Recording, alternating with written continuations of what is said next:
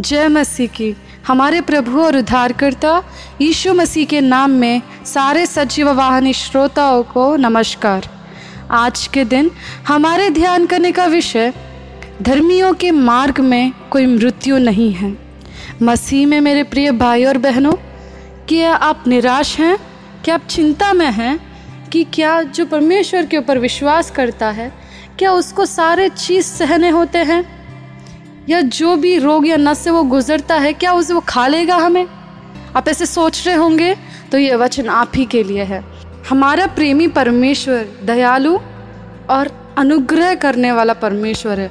वो हमें कभी भी क्रोध से नहीं देखता।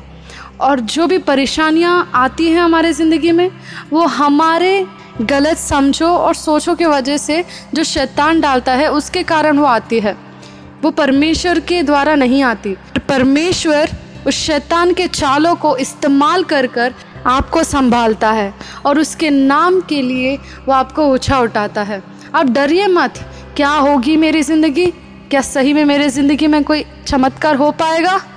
तो आपके लिए परमेश्वर एक वचन देता है। जो भी परमेश्वर, प्रभु यीशु मसीह के ऊपर विश्वास रखता है, वो धर्मी ठहराया जाता है। और उस धर्मी के मार्ग में क्या है, क्या नहीं है, हम देखेंगे आज के दिन।